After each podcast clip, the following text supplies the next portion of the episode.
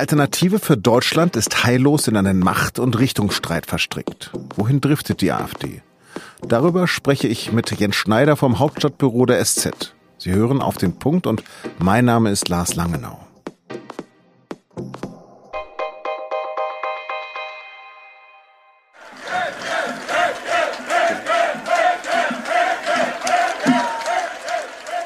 Björn Höcke ist bei vielen AfD-Anhängern in Ostdeutschland ein Star.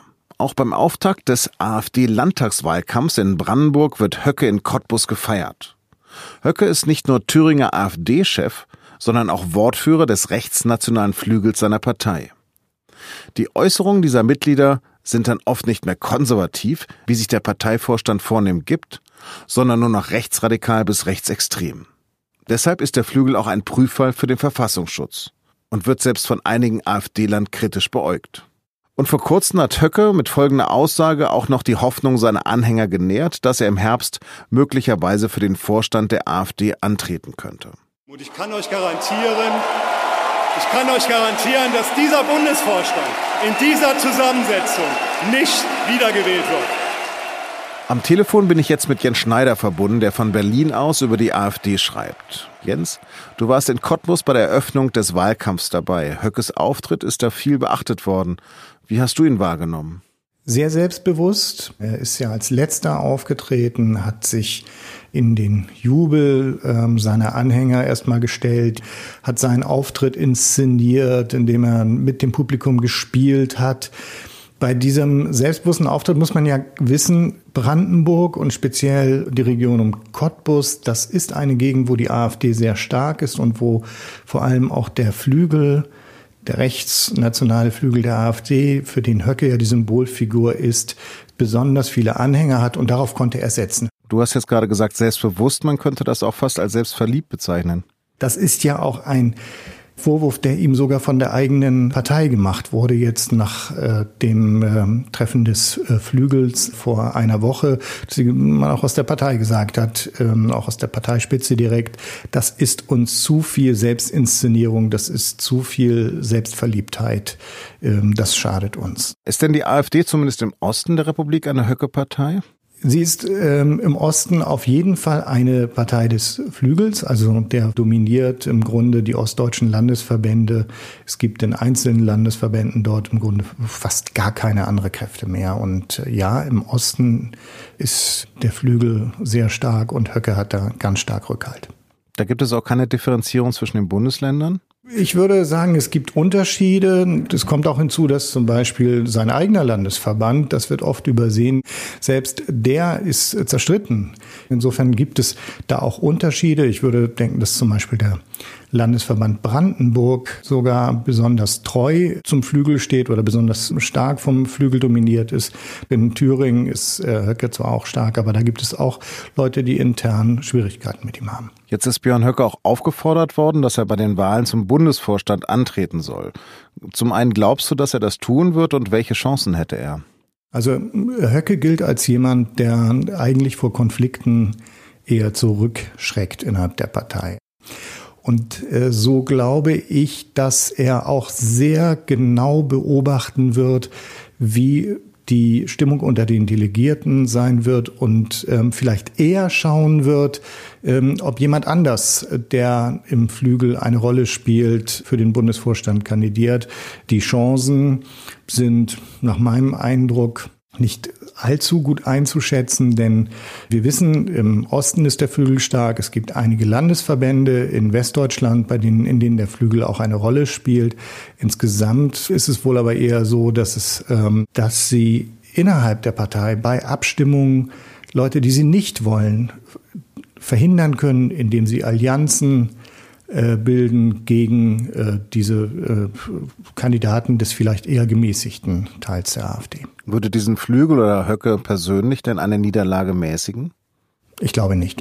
Also es würde so ähnlich, wie es das schon mal gab, nachdem Höcke vor einem Ausschlussverfahren stand, ähm, es war ja mal beschlossen worden, ähm, noch äh, betrieben damals von Frau Petri, aber auch anderen in der Partei, die heute noch dabei sind, dass Höcke aus der AfD ausgeschlossen werden sollte. Da hat er sich dann zwar eine Weile äh, zurückgehalten, aber das sind dann taktische Momente. Er wird aber, denke ich, letztendlich äh, an seiner Position äh, weiter festhalten.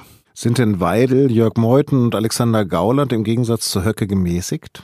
In der Tonalität ähm, immer wieder äh, versuchen sie, ähm, sich zurückzuhalten im Vergleich zu Höcke. Aber ich denke, man sollte bei diesem, bei dieser Unterscheidung zwischen den vermeintlich gemäßigten und äh, dem ganz rechtsnationalen Lager der AfD genau hinschauen.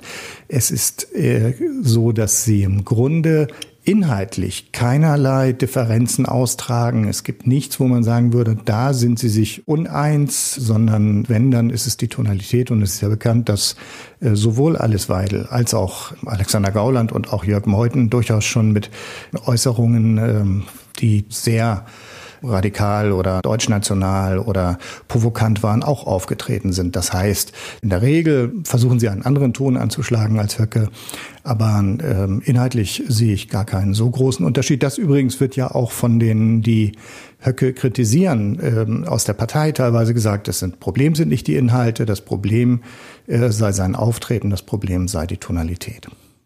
Also wie sieht's denn aus mit den roten Linien, von denen der jetzige Bundesvorstand immer redet? Gibt es die tatsächlich? Ich sehe keine Diskussion innerhalb der AfD, wo man sagt, das sind Aussagen vom Flügel oder von Herrn Höcke, die wollen wir so inhaltlich nicht mehr hören. Ähm, da machen wir nicht mehr mit. Ähm, wenn man auch diesen Appell sieht, der letzte Woche veröffentlicht wurde von 100 Funktionären, dann haben die sich daran gestört, dass Herr Höcke den Bundesvorstand angegriffen hat. Dann haben die sich auch daran gestört, dass äh, Höcke sich selbst ähm, inszenieren ließ auf dem Flügeltreffen. Aber es gibt keine inhaltliche Kritik. Es, einige der Unterzeichner haben sogar hinterher öffentlich gesagt, nein, inhaltlich sind wir nah beieinander. Wie gesagt, diese roten Linien, ich wüsste nicht, wo sie sind. Vielen Dank für diese Einschätzung. Gern geschehen. Und jetzt noch zwei Nachrichten. Pünktlich zum Treffen des Klimakabinetts am Donnerstag fordert der wissenschaftliche Beirat von Wirtschaftsminister Peter Altmaier tiefgreifende Reformen für eine effizientere Klimapolitik. In einem aktuellen Gutachten schlagen die Wissenschaftler vor, alle existierenden Klimaabgaben abzuschaffen und durch eine CO2-Steuer zu ersetzen. Wegfallen würden zum Beispiel Steuern für Benzin und Diesel, aber auch die Förderung erneuerbarer Energien oder Prämien für Elektroautos. Einen Tag vor der entscheidenden Abstimmung im Europäischen Parlament wirbt Ursula von der Leyen um die Stimmen der zögerlichen Sozialdemokraten und Liberalen.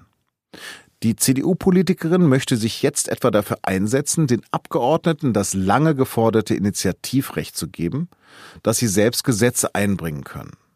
Von der Leyen möchte außerdem die europäische CO2-Emissionen bis zum Jahre 2030 um mindestens 50 Prozent senken, europaweite Mindestlöhne und eine EU-eigene Arbeitslosenrückversicherung einführen. Bis jetzt kann von der Leyen sicher nur auf die Unterstützung der christdemokratischen EVP zählen, die verfügt allein aber über keine Mehrheit im Europaparlament.